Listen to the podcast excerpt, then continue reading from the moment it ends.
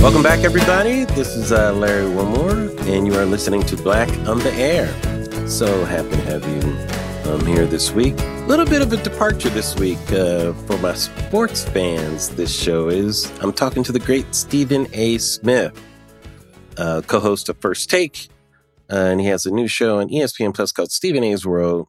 And of course, he has a weekly show on Sports Center as well. Stephen A is a great guy. Um, love talking to him. and uh, we talked uh, earlier this week uh, during a break in uh, in his time, just to catch up with him and what's going on. So it's kind of kind of a sports talk. So those of you that are into sports and stuff, this one is for you guys. You know, I do this now and then. I let you guys know when I'm going to do it. So I know some of you out there aren't really sports people, but Stephen A is a really interesting guy. He really is. Um, and it's more than just sports. We kind of use the sports world to talk about some issues and that sort of thing. And, uh, you know, he's, he's got some great thoughts and things. I, have been a big fan of his for a long time. Uh, so I thank him for being on the show and wish him the best with his show. This episode is brought to you by Hyundai. What does your next drive look like? Running between meetings, maybe a getaway with the whole family? Either way, the 2024 Hyundai Santa Fe is the capable SUV that's built for your life with premium interiors, available wireless charging, and room for your whole cargo and crew. Okay, Hyundai. Visit HyundaiUSA.com to learn more about the all-new 2024 Hyundai Santa Fe. This has been an emotional week, you guys. So emotional. So many things going on. Uh, I have a family member who's dealing with COVID, and the whole family has been, uh, of course, engaged in this and it's uh it's it looks like everything's going to be okay but man it's been an up and down week. And i appreciate you know friends and family and everybody just with all their thoughts and everything prayers all that kind of stuff. Really appreciate it. And i want to send out my comforting thoughts and prayers to you know all of you guys that need it. We all need it right now man. We all need uh, some positive energy. We're not out of this covid thing yet thank God the vaccines are here, but people are still are still not just catching it, but um, you know, dying from it and everything. And it can happen so fast. A friend of mine, you guys know that I'm into magic. It's one of my hobbies. so I can complete my black geek profile, as I like to say. But um, I was into sports too. I wasn't just I wasn't like just a black nerd, you guys. I was also I was also a jock. I I'd like to say I was well rounded, is what I'd like to say, and I was really good too. So there you go. but anyhow, magic has been a love of mine for a long time. Sleight of hand, especially that type of thing. Many of you know I'm a member of the Magic Castle, that kind of thing. One of my buddies from the Magic Castle, um, I found out just passed away to COVID.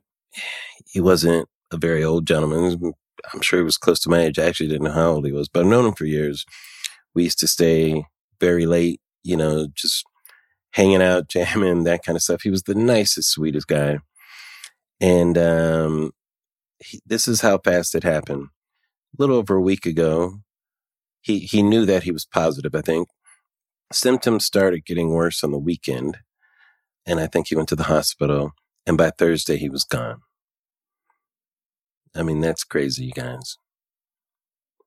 That's just nuts. And many people out there have experienced a lot of these types of stories the worst of them, of course, are when you have loved ones that you can't be in contact with and they end up, uh, you know, being alone for their last few days. I just want you to know my heart goes out to everybody that's dealing with this. We've talked about this for a while and, uh, we're not out of the woods yet, you know, so be careful out there, you guys. Be safe. And let me just say, get vaccinated, you know, if you can. If you, if it's your turn or, as they said, if you have the opportunity, get vaccinated. You know, I'm not saying jump the line or take vaccinations away from someone else, but if you're given the opportunity, and especially if you're in a high risk group, get vaccinated. But please, my fellow Black people, minorities, people of color, people who may traditionally be afraid of the vaccine or that sort of thing, don't. Get the vaccine. If there are adverse reactions, just keep in mind, even if you have not the best reaction to the vaccine, it's better than not the best reaction to COVID. Okay. So think of that if you're a bit afraid of it or, or anything, because you're not going to get COVID from the vaccine. but you will get COVID from COVID. I know that sounds ridiculous. And I know I've made fun of this and everything, you know, mm, you know, usually for jokes and that type of thing. And rightly so. You know, black people, we've had a healthy skepticism about, you know, things going into our arms from the government, everything from Tuskegee, you know, to all kinds of things. And I even said this warp speed. I'm not sure if black people should trust it. I mean, warp speed, why are they naming it after Star Trek? like that thing on Star Trek where the brother was always the first one to die when they go down to the planet. If you're trying to get black people to be on board with this, why are you naming it warp speed? You know, it's like, that's how fast we're going to be dying from it. That was a joke. It was a joke I made. I say it in jest and I'm talking about black skepticism which there's nothing wrong with being skeptical about government intentions and wanting to be making sure that what's going into your arm is safe. But it appears that this is safe and it is your safest thing that you can do right now. So I'm encouraging everybody, as soon as I'm able to get this shot, you know, I'm, I'm going to get it. Hopefully, hopefully that I'll be able to get it. You know, um, there's been a lot of problems with it and everything, but I encourage everybody to get it. I'm happy that here in Southern California, the restrictions are being eased up. Um, one thing I've talked about, I haven't, I don't know if I talked about it much here, but I have talked about it with friends privately is, well, I, I lament the fact that COVID became this political football. I think like civil rights, COVID should not be political. This is a human issue. Health to me should always be a human issue. I hate when it becomes a political issue, political football. We can disagree about things, but Jesus Christ, guys, for it to be political is so, so insane. And a lot of this easing restrictions, lifting restrictions, all that stuff is just so much political back and forth. It just makes people crazy. It makes them suspicious. It makes all of these things. But, and I'll tell you, one of the things we, I feel that we have to do, and I know people have different opinions about this, we got to find a way to get kids back in the classroom. And my sister is a teacher and she's very concerned about it, you know, from both points of view. She feels kids need to be in the classroom, but she also wants to make sure that the classroom is safe for her. So I get it. I see both sides of it. But somebody's got to lead on this. And the leadership, I think, needs to be a little more forthright. I don't know if we've gotten here in California, at least the leadership that I think we should be getting in this issue because it's been going on too long. Here's the fact bad shit is out in the world. COVID is one of the worst things we've had to face in a long time. It's not just about defeating COVID. It's about also about living with COVID. How are we going to live our lives? And by living, I don't mean just staying at home in fear and having this thing control our lives. We also have to learn to live with it. You know, how are we going to, what if this thing stayed around for the next 10 years? For Christ's sakes, guys, you know, we don't know, you know, but children have to get educated. You know, people have to earn a living. All these things have to happen. So we have to do a combination of things, you know, people that are yelling about, you know, thinking masks are taking away their liberty, you're really doing a disservice. You're doing such a big disservice, you know, that that's the hill you're going to die on in terms of liberty is wearing a fucking mask, honestly. And then the other side of it, you can't just completely live in fear, you know, and think that staying at home is going to, staying completely at home in isolation is, is the issue here because we can't do that. We're doing a lot of harm. We have to find ways to find a way to live with this. And one of those ways is getting kids properly educated in the right environment. And there's a lot of information about this, a lot of science and all that stuff. It's good to follow too. And let me just talk about the whole science thing. There's always these two extremes, you know, and I'll talk about the president, for instance. You know, I'm happy Joe Biden is president. Of course, I voted for him. I've said uh, recently I'm not on the unity train. I think we need to be on the decency train and the justice train and the leadership train, you know, more than anything else. But there's two kind of reactions to COVID. One is, and I think Biden has said this, and I have a slight disagreement with him, not a complete, but a slight disagreement, is let's just listen to the science and do what the science says. Okay. And the other side of it, which is the Trump side, is let's just make shit up. Let's not listen to the science. Let's just do what feels good and make shit up.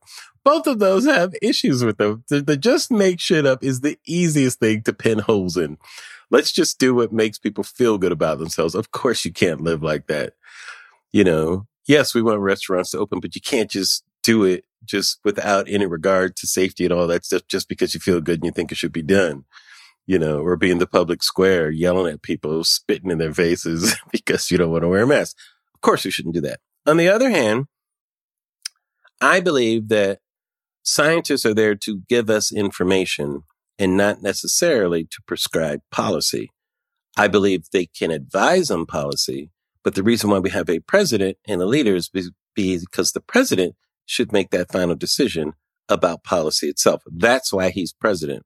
I feel the same way about the military. When leaders say, well, I'll listen to whatever the generals tell me and I'll do that. No, motherfucker. Why do we need you then? Why don't we just listen to the generals? No, your job is to lead, take the advice of generals, but then you make a decision that you think is the best decision to make. I feel like John F. Kennedy, uh, during the, the Cuban Missile Crisis, biggest crisis of his presidency, you know, past the Bay of Pigs. Bay of Pigs was, you know, that botched invasion of Cuba, but the Cuban Missile Crisis could have led us to a nuclear war.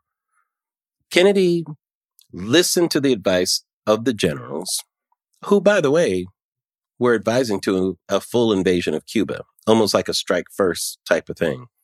And by the way, there was a lot of support for that too. You know, we didn't even know at the time that Cuba actually had procured some small range, short range uh, nuclear weapons, I believe, which has come out recently, which, uh, you know, we didn't even know contemporaneously.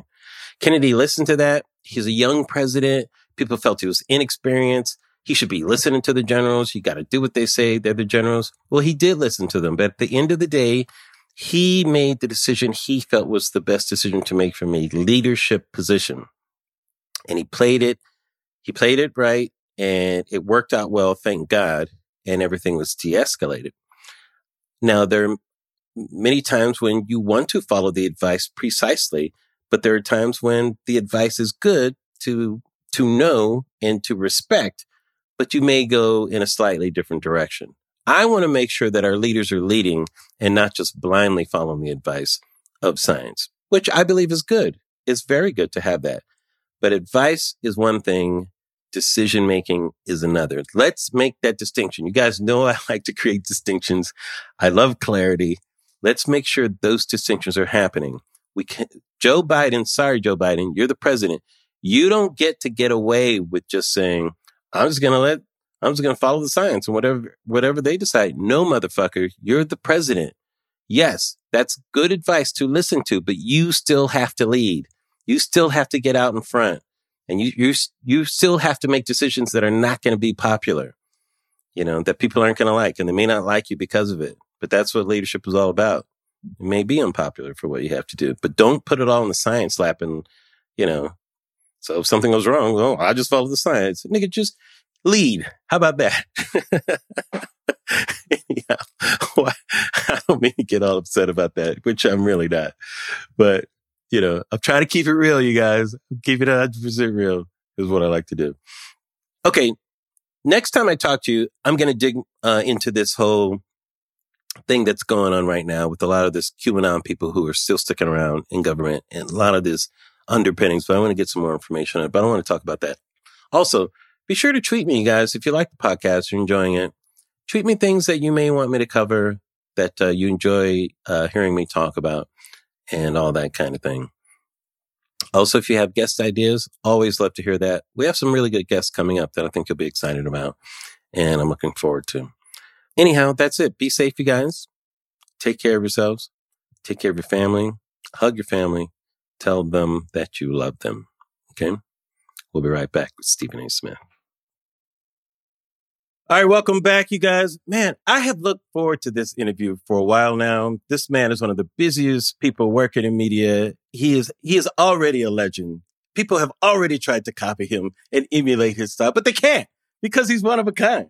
He's uh, the co-host of First Take on SportsCenter. Also has Sports Center with Stephen A. Smith, the weekly show, but he's about to launch another show, or he actually already has on ESPN Plus. It's Stephen A's World, which you guys have to check out. It's it's really a cool show. Stephen A. Smith, welcome to Black on the Air, my friend. Larry, it's my honor, man. Thank you for inviting me. It's been a long time coming. You and I rapping. Absolutely. I've tried to get you on the nightly show back in the day. I've been a fan for so long. And let me say this before I start.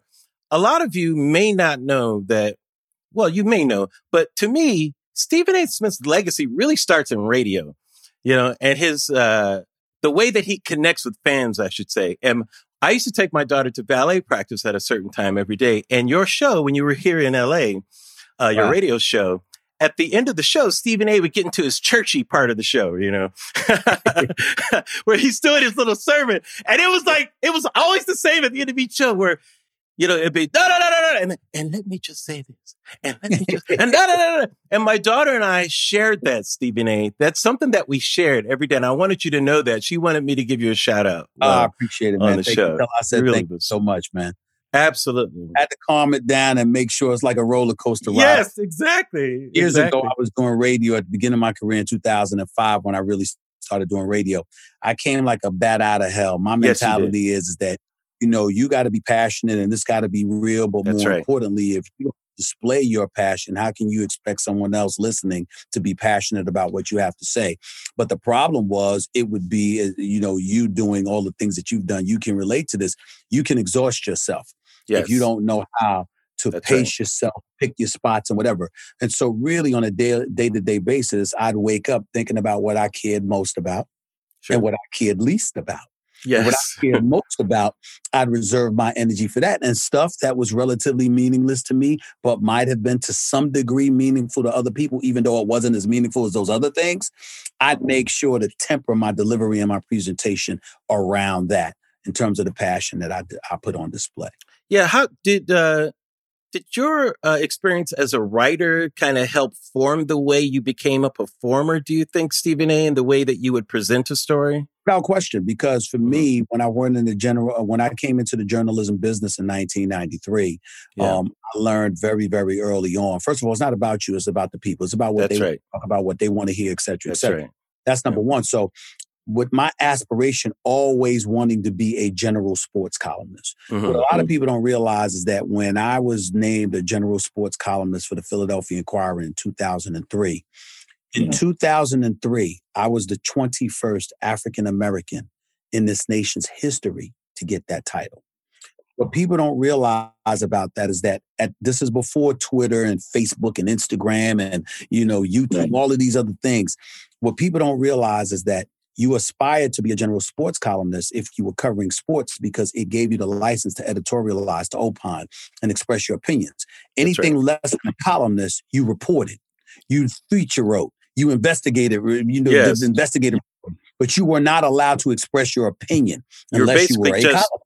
You're you're just a beat writer is pretty much That's what right. it is, right? It's right. Essential. But there's different types, you know, feature writers, investigative reporters, et cetera, et cetera. But you are not allowed to give your opinion. So unless you became a columnist. So that was my aim because there wasn't social media at that time. And so in order to get to that point, you woke up every day thinking about, okay, what was the news, A, and B, what did people want to read about? Every single day, you had to have a pulse about the kind of stuff that that people wanted to know. And then once you became a columnist, it was even tougher because now you're asking them, okay, aside from the news, why should they care about your opinion more right. than they care about anybody else's opinion? Exactly. And so every day you had to wake up doing that. And because I knew how to do that, it was nothing for me to do radio in terms of from an idea perspective, knowing what the subject matters was to broach on a day in, day out basis. That part was of no challenge to me whatsoever and never has been in my career because of my foundation that I had built in the newspaper business. Knowing that I had to wake up every day for the first 10, 15 years of my career, having a pulse about what people wanted to read about, talk about, hear about, etc. That made doing television and radio from an ideas perspective, story idea perspective, right. far, far easier. Yeah, it's so important because what you do, Stephen A., and I think what the best do is you can't just be a critic.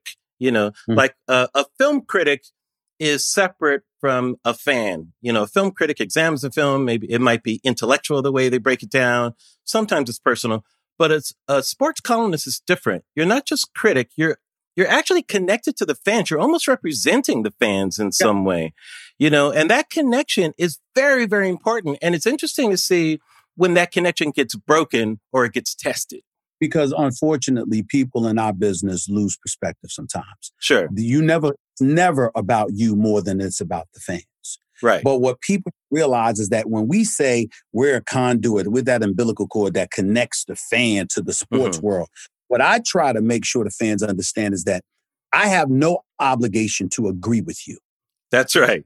I have every obligation to broach what you want me to broach. Now, that yeah. doesn't mean that I have to convey, you know, that I have to agree with it, but I got to make sure you're heard. If the fans are thinking such a thing, I got to make sure I present that to the subject matters at hand. If I'm right. interviewing a particular player, or, you know, you talk to LeBron, excuse me, th- this is what they want to know. You're talking to Steph Curry, this is what they want to know. You're talking to Conor McGregor, this is what they want to know. Mm-hmm. They want to know. So once they give you an answer, the subjects, how you feel about what they say or whatever is on you. But mm-hmm. you at least have to address the subjects that the fans want to address. That's where your represent- representation of them begins and ends. It's not for you to think for them in terms of this is how they feel. This is what they want you to say. No, that's right. That might go in a little bit too far. I mean, it ebbs and flows. Some people care, some people don't give a damn. But the subject right. matter they still want broached. And that's where it starts and stops. And you've got to know that. Yeah. And for anybody that's followed Stephen A long enough has known that you've taken the brunt of criticism from fans and have been able to compartmentalize what that criticism is from your job in a way that I think has been remarkable because, and some of it has been very tough. Like it's been culturally, you've had cultural assaults from people like from the black community and that type of thing over the years. Um, but you've always stayed steady in that. Ha- uh, that had to have been tough at some points when you get that type of criticism, Stephen A. For the most part, it's not. For the most part, uh-huh. I truly don't give a damn. I never have. Sure, sure. I, I, know you. We say that, and I and I do believe you, Stephen. I believe you more than anyone. But some of it, it's still got to sting a little bit, right? Let me explain. Sure. Being a journalist, you're taught to come into the business not being concerned about yes. how people feel about you. See, I grew up watching Howard Cosell, yeah, Bryant Gumbel, Bob Costas, but I also watched uh, Ted Koppel on Nightline. I watched Peter Jennings and Dan Rather on A- on ABC and CBS. I watched I watched all of this stuff. I used to watch. I used to enjoy. You remember he looked like a, a vampire Sam Donaldson covering the White House. you know yes, I mean, right. I watched that stuff. And yeah. so if, when you get into the field of journalism, they teach you if you care about what people think about you, mm-hmm. knowing that you're in pursuit of truth, then you're compromised because you yes. can't do your job as a journalist. So in that regard, that's what I mean when I say I don't care. Yes. But but right. it gets personal to touch on what you're alluding to when folks start questioning your blackness. Exactly, which is ridiculous. Calling me out of my name, calling me a coon, calling me a sellout and stuff like that. Yeah, that that that gets offensive. And and to be honest with you, I'll confess to you, working for Walt Disney, uh, specifically ESPN, makes it harder, not easier because you see, Walt Disney's a happy place. Yeah. You know, it's now, you know. And, yeah. And and and, and it's we're a happy place, and yeah. you know, it's about, and I'm like, damn that, you know, somebody say something, you want to fight back. And a yeah. lot of times you're discouraged from fighting back because it brings more attention to the issue and therefore the brand you represent. And that's something that they want to avoid if at all possible. Now they don't stop me. They let me know how they feel about it, but they know that when folks get personal, ain't no stopping me. I will respond when I want to respond. And what I say to that is this. And it's something that goes on in the black community that I honestly believe needs to be more discussed. You've got folks in in in, in our community more so than any other community mm-hmm you can flow with us 99% of the time. That's right. You do one thing And it, it, they can't sit up there and say, nah, Stephen A, we uh, disagree with that. Nah, yeah. Stephen A, you wrong about that. Now it's a whole, you know, it eradicates every positive thing that you did mm-hmm. and literally just throws your character out the window. And it's so easy mm-hmm. to get us to turn against us that it's become an incredibly unfortunate thing. I am a proud black man and I love my people.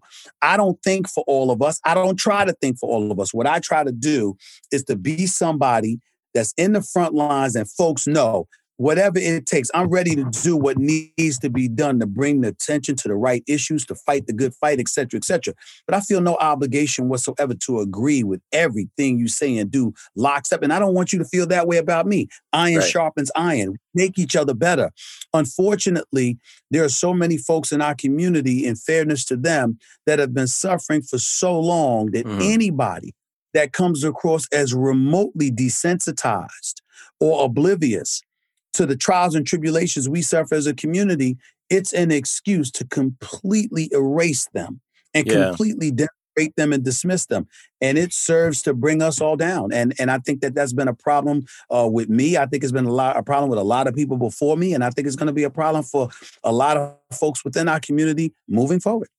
Yeah, I think a lot of it has to do with when uh, people feel like they've been oppressed and that type of thing. Within sure. the group, they look for consensus more than truth. If truth gets in the same Venn diagram as consensus, that's great. But many times consensus becomes more important. And I've always, what I've liked about you and I've done in my own work is I want to keep it 100% real first and then worry about consensus later, you know. Well, listen, look, at, look at when look at when you were at the White House Correspondents' Dinner right. and how yeah, you broke down. You know, a yeah. lot of people didn't like that. Some of us loved it. I was yeah. one of them. It didn't yes. bother me, you know, yeah, because the, the, whole, the whole point is it, has got to be about truth. And you have to have this belief, you know, just yes. like the Bible says, the truth shall make you free. Ain't gonna mm-hmm. set you free or make you free. Because, in other words, if you know the truth, then you know what to do moving forward. And a lot of times, being in the position that I'm in, having the platform that I have, I take it upon myself to make sure that I disseminate a message to alert folks out there in our community as right. to what's transpiring. So, like for example, if I'm getting on a particular athlete for what he's done, I'm not denigrating him and going off and wishing he fails. Mm-hmm. I'm pissed off that he has. I'm yeah. pissed off that he put himself in this compromising yes, position that gives them the license to go after them. And I'm right. saying, wait a minute, protect yourself. Now, if I got your number or whatever, I'll pick up the phone and call you directly and tell you privately. I'll try to safeguard it and just let you know, look, sure. This is what's going to happen if you keep doing this. And I've done that many times in my career. But mm-hmm. when you're dealing with a lot of professional athletes who have made it and made their millions, a lot of times they don't want to admit it, but they think the money is the answer to everything. I got yeah. this money. They can't touch me. There's nothing they can do to me. This money's in the bank. I'm good. And you later find out that money does not give you cover from Absolutely, the shrapnel of, of criticism that's going to come your way that will help to humble and shrink you if you are not careful. And so I try to sit up there and do that for them just like I would want somebody to do for me. Sure. But people are more receptive of it than others, and you, you have to go with that. Yeah, and I appreciated your take.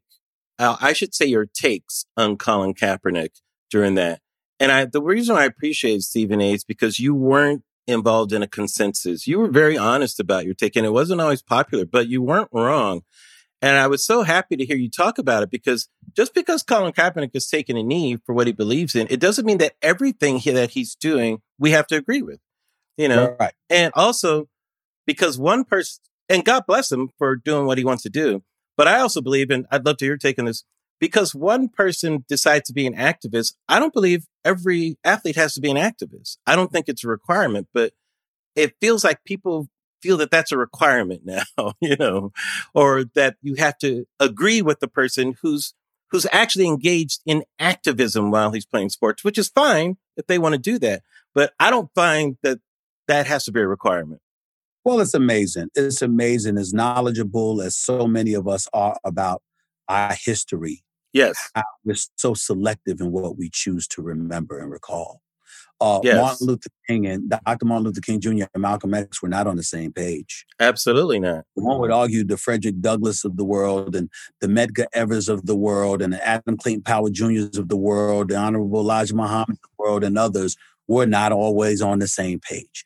Um, you can look throughout history and see that when you talk about things that affected the Black community, folks had the mentality that there were plenty of ways to skin a cat everybody didn't see seem to be on the same page. Even the Reverend Jesse Jackson and the Reverend Al Sharpton didn't appear to be on the same page. We understand. But we choose to ignore that when we want to, when our ire is elevated, we're disgusted by certain things, and then we want to generalize and castigate and eradicate folks from our own race of people as if any of us have the power to do that. And so you you you find that to be incredibly unfortunate. But again, it's what comes with it. When we talk about Colin Kaepernick, um, I stood by what I said then. Damn it, I stand by what I say now. I appreciate the position that he took. I'm incredibly thankful that he took that position. But there were also some holes in terms of his strategizing, his planning, what his ultimate agenda was, et cetera, et cetera. And when you look at some of the things, in the end, the last opinion I gave about him was when they had that tryout. I remember that. yes. Yeah. They wanted to try it. As people reached out to me, they wanted to try it. They wanted to try out. And I found out they were going to have this workout for him. You talked about one team.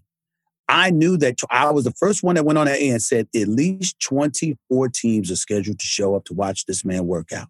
I was the one who went on the air and said 18 of them, personnel individuals from respective teams, 18 of them are going to be black. And this tryout was was it uh, set up by the NFL?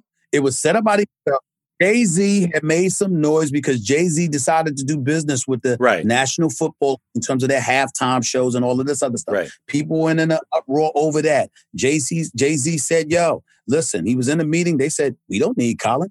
Look at the quarterbacks we have. Deshaun Watson is black. Patrick Mahomes is black. Russell Wilson is black. Lamar Jackson is black. These are MVP candidates that get paid a lot of money. They're superstars in the league. We don't need Colin Kaepernick. Jay Z said, "Damn that. Yeah, you do." He said, "You can't. You can't expect me to do business with y'all if y'all not going to at least give this man an opportunity, a chance to be back in the NFL." And so, as a result, the owners capitulated. They organized, they, they gave the NFL the go ahead to organize this workout. The NFL organized it, Larry, because they want to cover. The individual teams want to cover. Right. If the individual they didn't want to invite him themselves and then have to turn him down. If, if they right. invited him themselves yes. and they turned him down, yes. he could cry racism. Exactly. So they was like, we needed the league as cover. So yes. the league organized it. And I said, look, this is it, man. I mean, not to him, but to his people. I said, this mm-hmm. is it. If you don't do this, Ain't no more chance. This is it. And so when you waited until that Saturday morning and notified them two hours before a scheduled workout that you would operate at a different location, which was not an NFL facility. Instead, it was a high school football field about an hour yes, and 20 I minutes know. away and it stuff like that. Yeah. No, no, no. You don't want to play. You don't want to play. This is not about you wanting to play football because this was your best chance. And so a lot of people disagree with that. They talked about the waiver for the NFL and all this other stuff. I said essentially what you're saying is the NFL couldn't be trusted. You knew that before you said you wanted to try. You knew that before you said you wanted to come back in the league. You knew that before you took a knee. But still, you still insisted you wanted to play football, but you didn't want to capitulate. So mm-hmm. you didn't want to play football. You want to be a martyr. Congratulations. We love you. We respect the hell out right, of you. Right. But when you say you want to play football, that can't possibly be true while yeah. you continue to take these positions. And that was my position. I stood by it then. I stand by it now. And I'm quite sure a lot of people disagree with me. I don't give a damn. I, I, am a reporter. I'm a pundit. I work for ESPN. I have sources all over the sports landscape.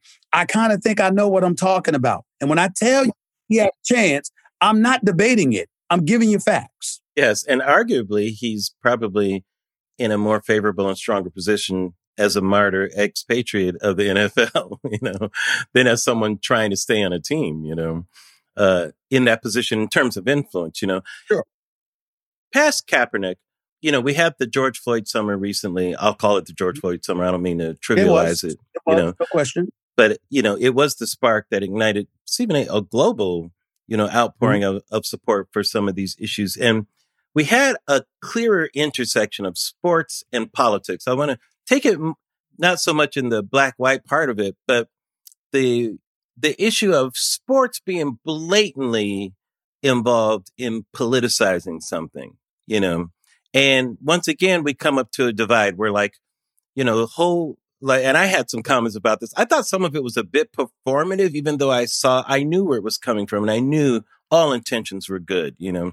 And I make jokes about it. I said, when people put on their jerseys, you know, say her name, you know, da da da. I just want to know who's shooting the ball.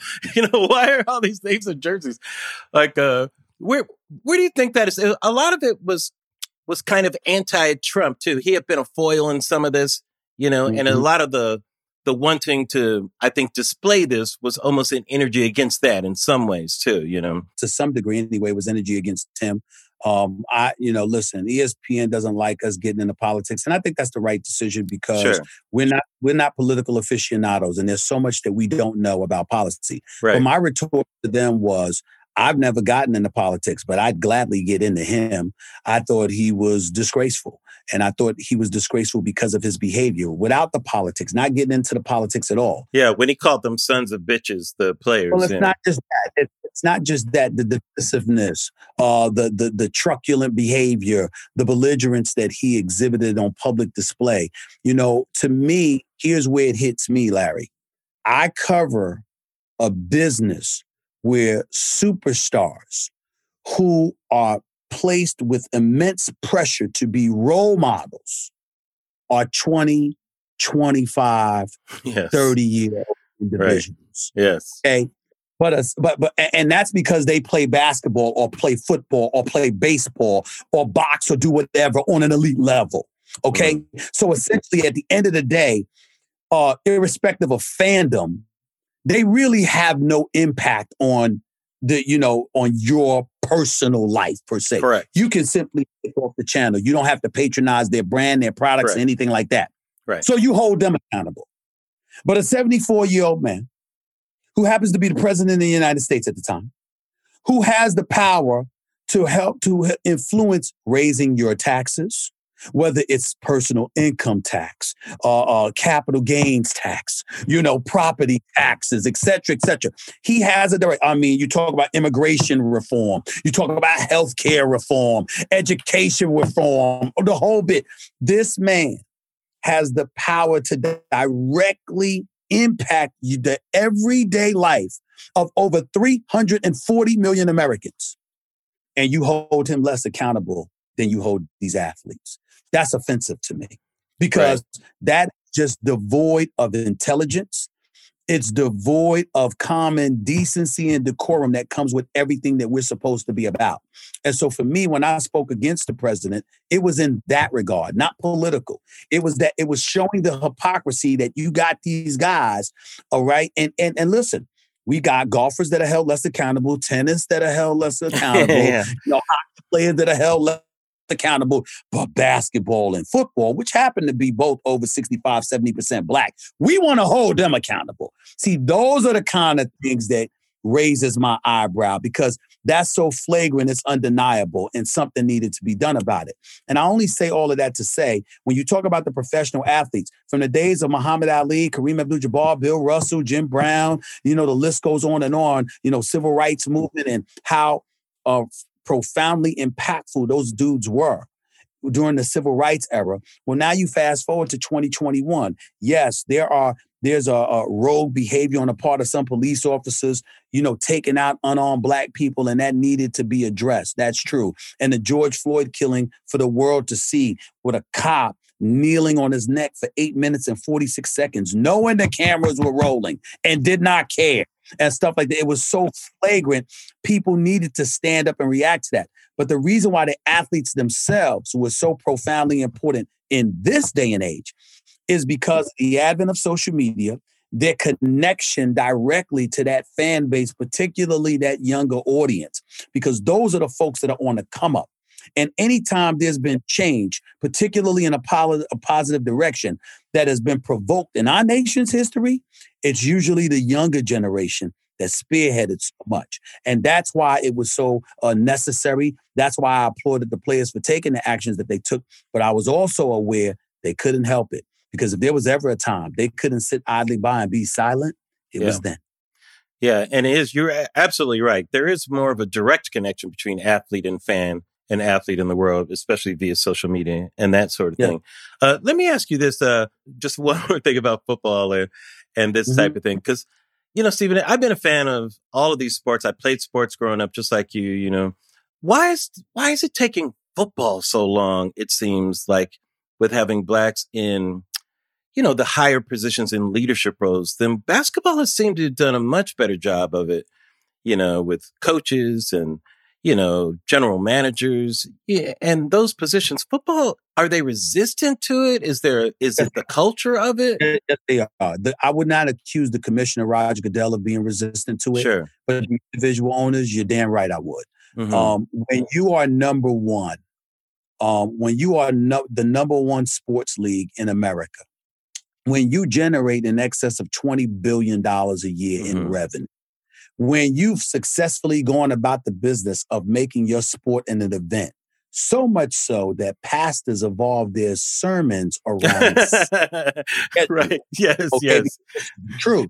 When that uh-huh. kind of stuff happens, what's going to provoke change? Mm-hmm. When you look at the NBA, when Commissioner David Stern, God rest his soul, took over the NBA in in, in 1982, yes, uh, the NBA was on tape delay and it was a drug infested league. Uh, so you had those kind of problems. And in order to get themselves mainstream, they needed the cooperation of the athlete in order to pull it off. It was Magic Bird being marketed. And then after that, Jordan took it to another level. And then here comes mm. Kobe and Shaq and all of that other stuff. And so you needed a partnership with the players because remember, they're not wearing helmets and shoulder pads, and you can't disguise their identity. They have a direct, intimate relationship with the viewing audience. Also, Stephen A., people like K.C. Jones won a world championship, you know, black coach, head of the Celtics. Someone like right. Lenny Wilkens was one of the most prominent coaches back in the day, black right. head coach. Right. So black blacks were given head coaching jobs back then too, you know. Yeah, but because they were willing to transition from player to coach, and the NBA was receptive to that yes. to show that you know what our players are better products than what you realize. They are you can work with. You can expand you, that. You yes. can ingratiate with the American folks. You can invite them into your homes, et cetera, et cetera. And right. they went about successfully pulling that off. The NFL never had to because again, the helmets, the shoulder pads, the absence of an identity and a personal relationship with the audience, they could literally pick and choose three dudes to market to promote the sport. And yes. outside of that, simply ride the wave of having 16 games, 16 regular season games per year on a weekly basis. There was no Thursday night football at the time. It was Sunday and Monday night football. And so when you had that going on and the league ultimately gained its traction and its cachet, well, you've got 32 teams, but 31 have white owners who are billionaires, and then there's one uh, minority owner from Pakistan. You right. know what I mean? right, right, right. and Jacksonville, Jacksonville yeah. stuff like that. They're like, what the hell are you talking about? We don't have to change. And how do they ensure it? They've never diversified their ownership.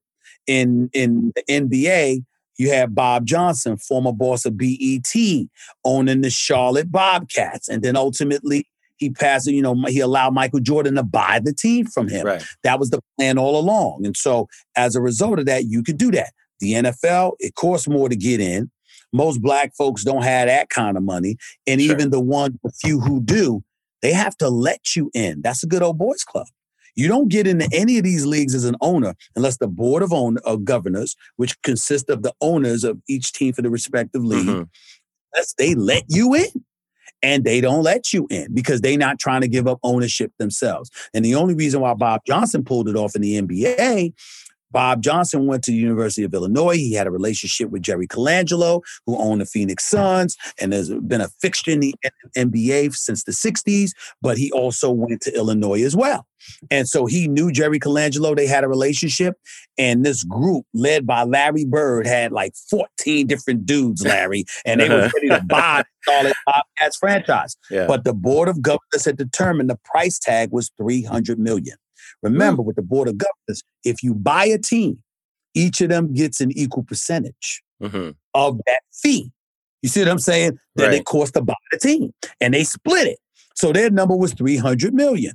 Well, Larry Bird then came up with like 250, 260. They were like short, but they're like, we'll get the money, we'll get the money because the NBA wanted to give Larry Bird a team to own. Absolutely. But then Bob Johnson, but then Bob Johnson walked in and he said, I appreciate the greatness of Larry Bird. The last time I checked, this was a financial transaction. Yes. He said, and here is my portfolio. And his portfolio was worth $1.7 billion. And so because he said, now where do I cut the check? They couldn't resist. and they gave him, gave him the team. Yes. It's that simple. That's how it goes down. The NFL you can't do that because it's going to cost billions to buy those teams. That's right. And they have to let you in. And the NFL owners ain't trying to let anybody in. Yeah. And therein lies the problem. And there's no price to be paid for that as well. There's no price because where are you going? You going to watch the NFL? Who's going to stop watching the NFL? Exactly. Uh, we lost we lost the great Hank Aaron uh, last weekend, and you spoke eloquently about it the other day, Stephen A. And even just listening to you and just watching some of the coverage, you know, I'm old enough to remember Hank Aaron, of course, I remember when he hit that home run. It seems to me that I don't think Hank Aaron gets the credit he deserves and is remembered and held in the esteem that he should be held in. Why do you think that is? Or do you not agree with that? Because I, I, I, honestly, I'm not. Gonna, I'm not going to say. Listen, John Chaney, the former great coach at Temple University. Mm-hmm. Um, I covered him from 1994 to 1997. Temple Owls. I love the man. Yeah, I love the man dearly. And John Chaney used to call it the microwave society.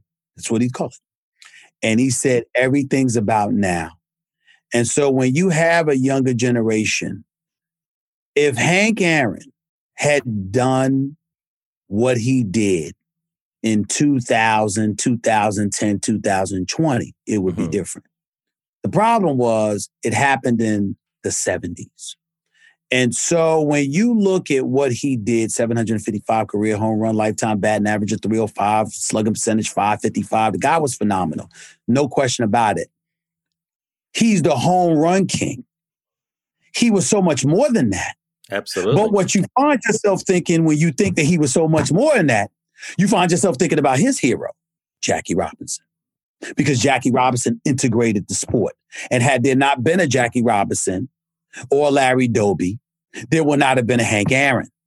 And so Hank Aaron acknowledges that himself. So now what that does is force us to compartmentalize and look at the home run king.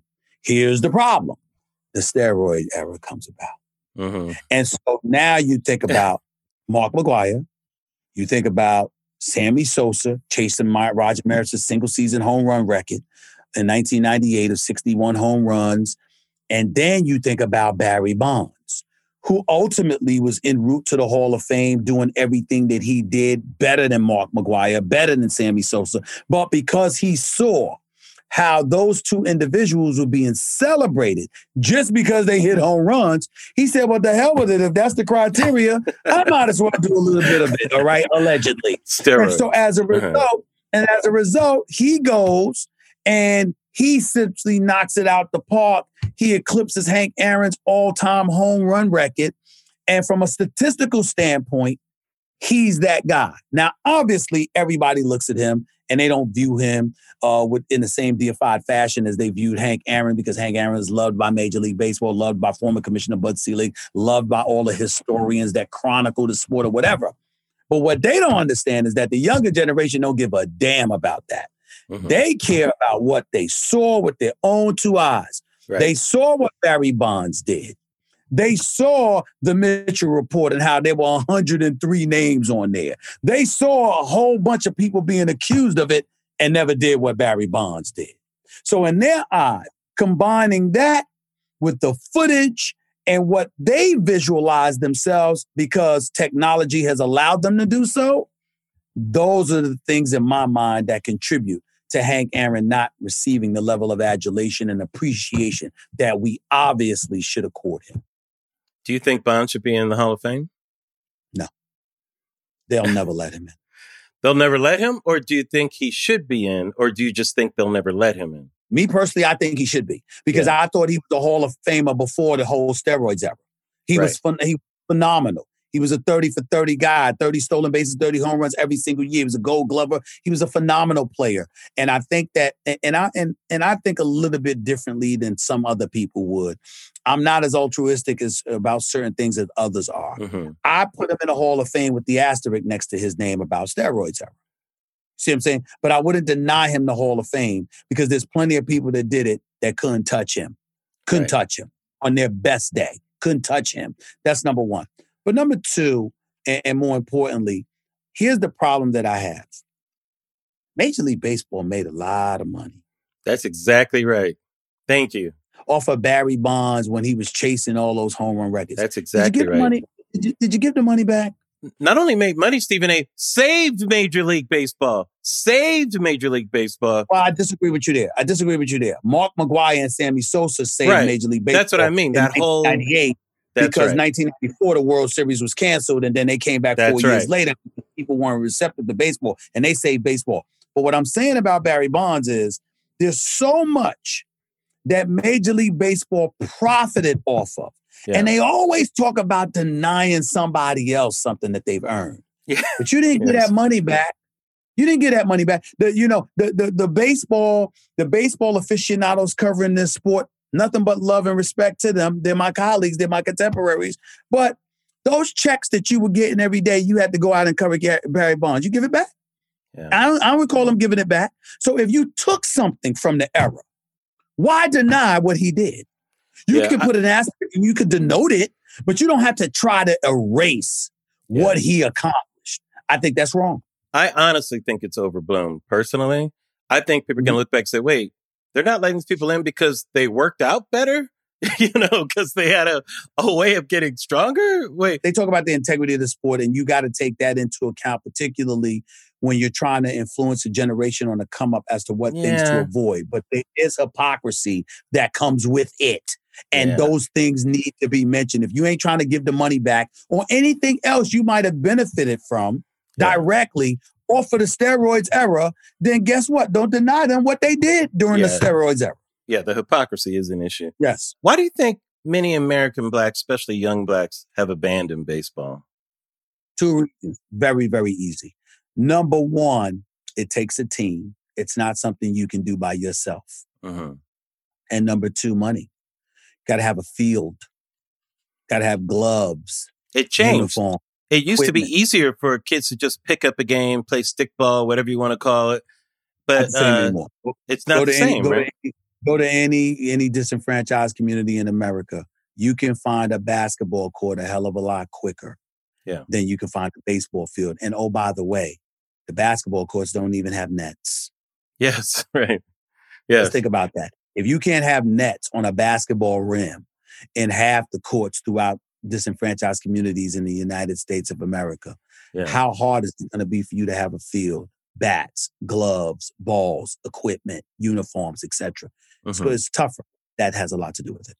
the organizational structure of how baseball is presented to the youth these days. You have to, it takes money to be in it. It's almost all AAU or whatever it's called. And it doesn't exist the way that it used to exist where you could just pick up and play, right?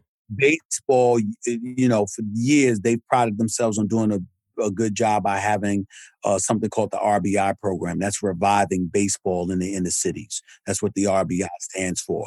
And there's been a plethora of players uh, that have played significant roles in trying to help promote the sport. But Major League Baseball and all parties concerned need to do a better job because the more activities you provide, the more it will take kids off the streets, Mhm. the more it will them involved in organized uh, uh, activities that will shield them from some of the other trappings that exist out there that can take them down the wrong tracks. And we got to understand as a nation that we're only as strong as our weakest link. Mhm. And if you don't look out for the weak, if you don't look out for our weakest link and you just throw them to the wolves and you abandon them, it will come back to ravage you as a nation. And I think we've seen evidence of that. Stephen A., one of the uh, other uh, things we're seeing in sport right now, in men's professional sports, are women. Uh, we're seeing uh, women getting into the manner into the executive ranks of baseball, which is exciting. We're seeing uh, is it is it Becky Hammonds? Is that her name? Uh, Yep. San Antonio and, and basketball, who actually sat in as the kind of head coach with, uh, with Popovich uh, probably got ejected from that game on purpose. He did that on so purpose. He did that on purpose. so he. Popovich got got uh, kicked out of the game, and and she got to lead Mhm. that team. Are we going to see Mhm. more of this? This is interesting to me. Like this Oh. is kind of all happening, kind of at the same time. Well, what is your take on that? First of all, I love it. Um, yeah, I love it too. yeah. Think that there's an awful lot of women that are incredibly qualified to do the jobs that they're doing. Where Yeah. I jump off the bandwagon is when they try to engage physically. Like, for example, I don't Mm-hmm. ever want to see a woman boxing a man. I don't want to see that. I don't want to see a woman in the UFC fighting a man, even though you know what there are some women out there that'll kick a dude's butt. We get all of that. yes, that much, so we understand that. But sure. I, I'm not when when I think about pugilistic sports, I don't like seeing women involved in that at all. I just don't like it. I'm, I'm not. Mm-hmm. I, I, wouldn't cast. I wouldn't put uh, uh, promote legislating laws to prohibit them from doing so. But I don't want to see women punching each other in the face. I don't want to see women, you know, uh, you know, fighting in the octagon and stuff like that. That's just me. But right. but but but but but I do understand. I certainly what I would adamantly be against is them fighting men. Um, I don't think yeah. that's cool. That there's an and obvious physical yeah, yeah. advantage and disadvantage there. Yeah. Right, and I and I'm and I'm not a proponent of that. Plus, you don't want to give uh, men, uh, you don't want to ever give men a license to believe that it's all right to be physical with a woman, to be quite honest. You don't want to do that. And so outside of that, um, but when you think about them in executive positions, first of all, they're smarter than us a lot of times. They're more composed than us a lot of times. They're incredibly knowledgeable about these respective sports. They've had to go through trials and tribulations one couldn't even imagine most of the time. Uh, for them to get to that point, they deserve the opportunity uh, to showcase their skill sets. And, you know, just like we have women in corporate America uh, doing uh, an incredible job leading companies, being executives, uh, pushing businesses forward, et cetera, et cetera. There's no reason on earth why they can't do the same in the sports world. So I support it. I'm a fan of it, and I hope we see more of them. On the converse of that is women's professional sports. Because it, it's interesting, women are almost getting more attention being a part of men's sports than women in women's professional sports, like the WNBA, which got some more attention this year because of a lot of the of the political stuff. Uh, is that on the rise? Do you think? Do you think people are going to be embracing no that type of thing more? Because I, I don't know where that's at, and, and, and why do you say no? And I not only do I say no, mm-hmm. um, I'll tell you where the finger of blame points to. Sure, women, it's their fault. Somebody, men all over the country, scared to say it. Damn it, I'm going to say it. It's the okay. Fault. Why and is let it me tell you, fault? Yes, please. Why is the fault? Mm-hmm. You know this because of your work in television and in media. If you have women supporting you, tell me who loses. No one loses. When you have women supporting you, if you tap in to that demographic, you're winning. You're winning. I don't care what it is. Women, you, you can have women voters if you're a politician. You can have women, and, you know, supporting you in the world of sport. You can have all of this stuff.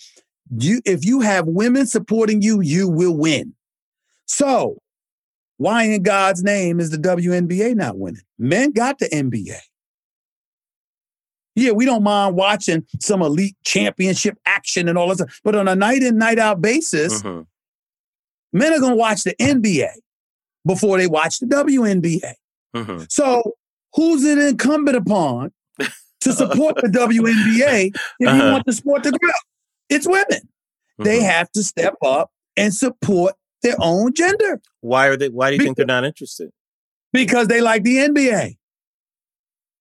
Because I promise you, if you compare the audience, and I haven't looked this up, in fairness to everybody out there, I have not looked this up. But if you do your homework on it, I'm willing to bet my check that if you look at the female populace watching the NBA compared to the female populace watching yeah. the WNBA, you will see bigger. that the NBA has more women watching its product than the WNBA has. And I'm saying, wait a minute here.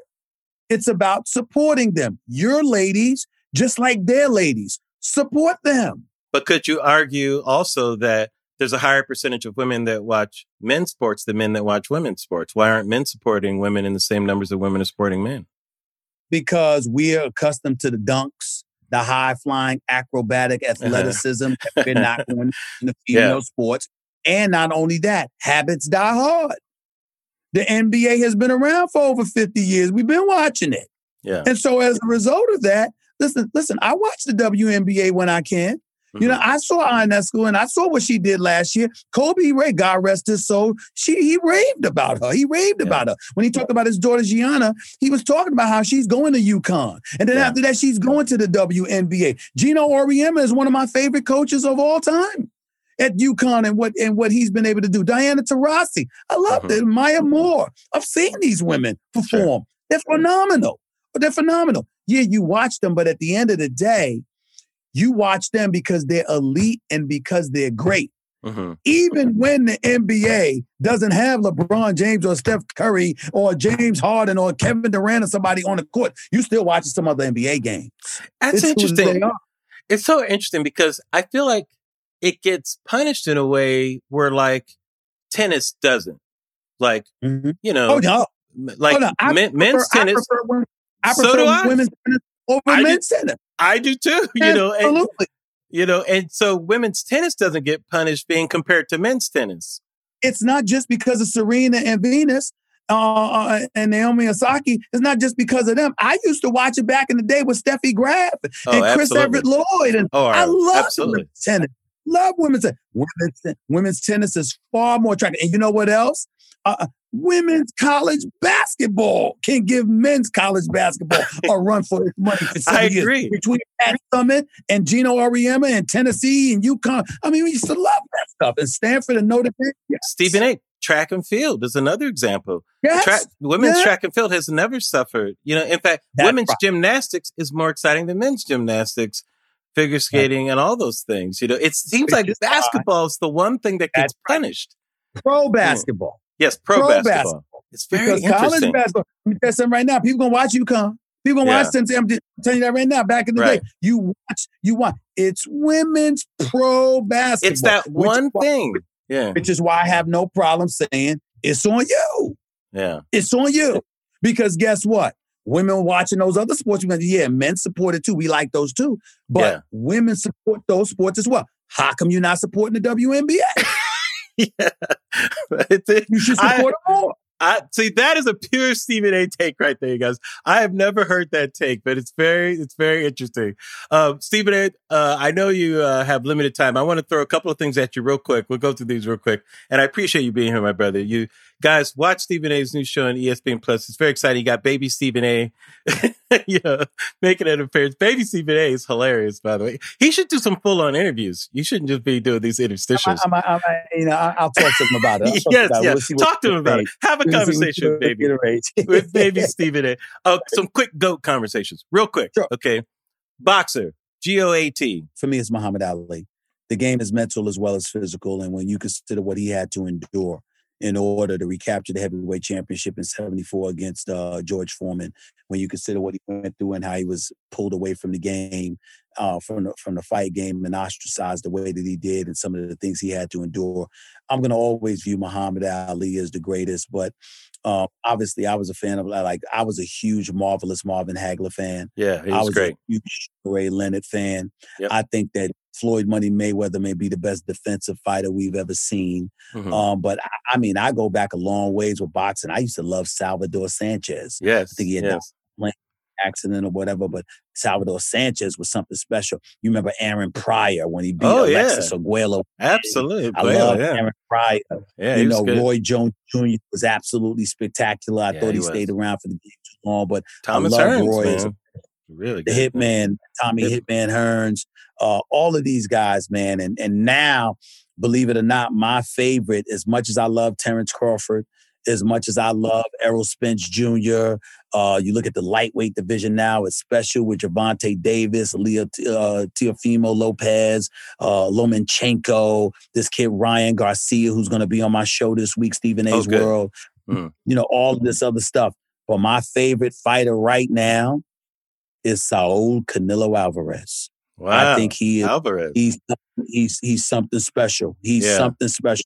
He can take a punch. He damn sure can give it.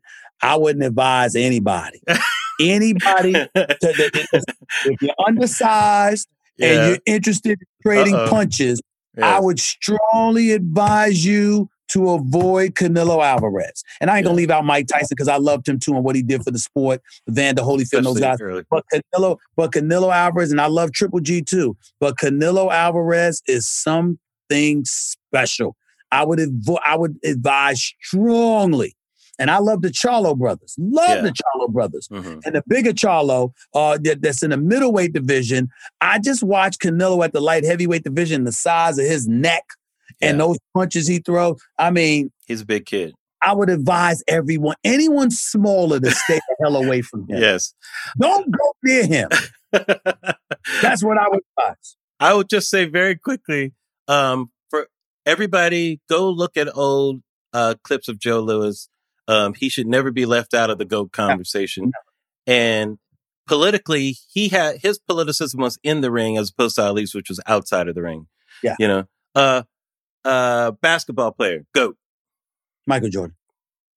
Not Kareem? No.